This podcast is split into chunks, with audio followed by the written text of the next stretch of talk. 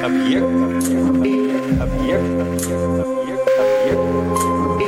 Два. Два. Два. Двадцать два.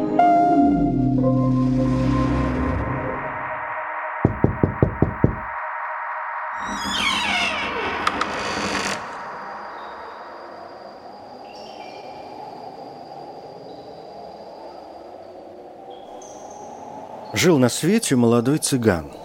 Был он из богатого рода и занимался тем, что продавал на ярмарках лошадей. Как-то раз поехал он на ярмарку, сделал с выгодой свое дело и возвращался домой. От города до дома путь ему не близкий.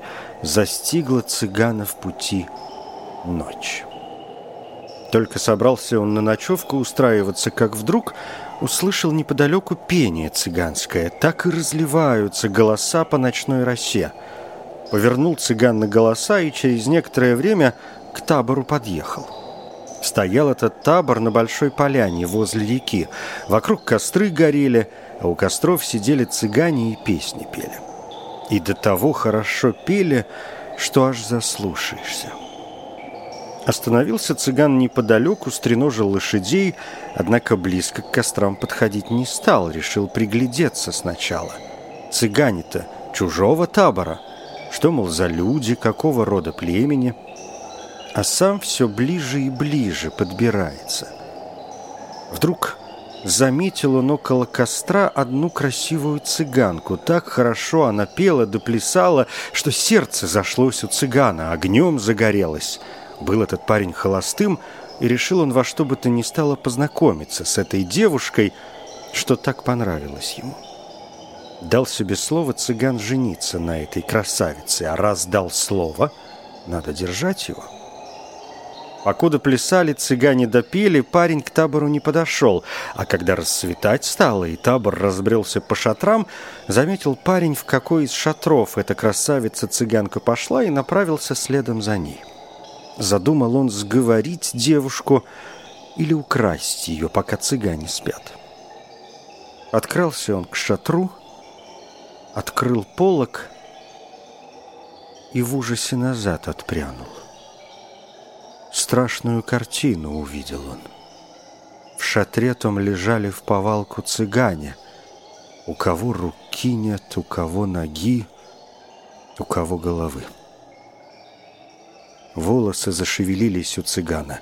Понял он, что с мертвым табором встретился. Однако постепенно испуг у парня прошел, и принялся цыган красавицу девушку искать.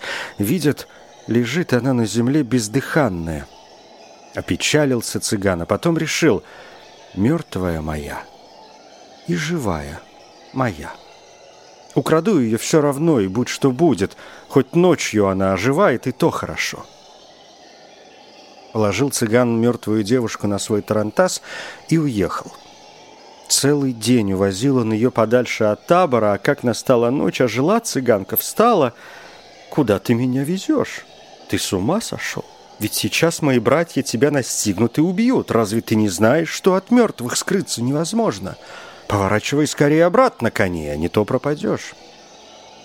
Не боюсь я твоих братьев, люблю я тебя, ты мертвая моя и живая моя.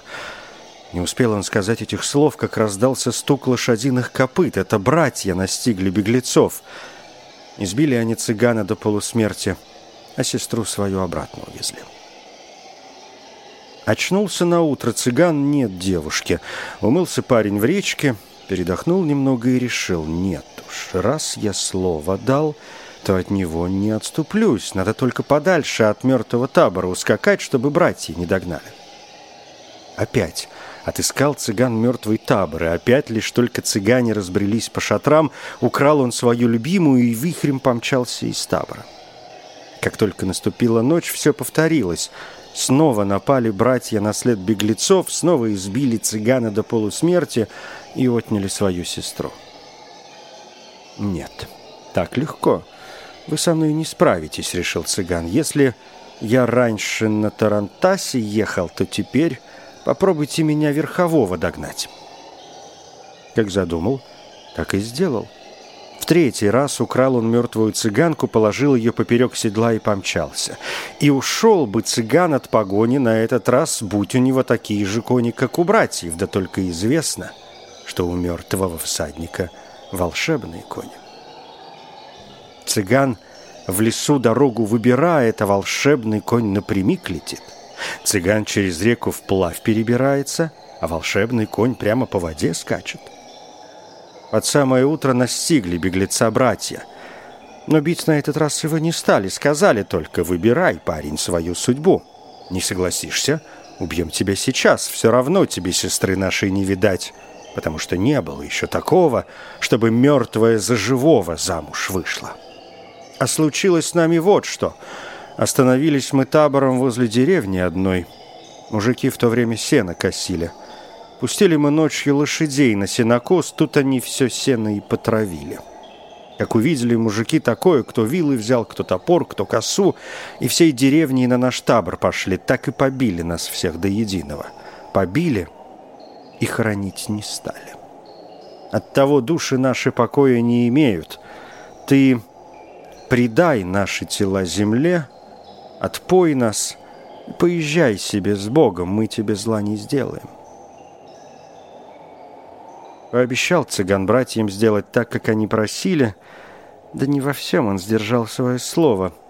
Табор похоронил и отпел, как полагается, а мертвую свою любовь отпевать не стал. И хоронить тоже. А жила красавица ночью и говорит ему, что ты наделал? Не послушался моих братьев, беду на меня накликал. Не будет теперь душе моей покоя вечно, суждено мне бродить по земле. Сказала так цыганка и сгинула. А парень после этого не прожил и трех дней. От тоски умер.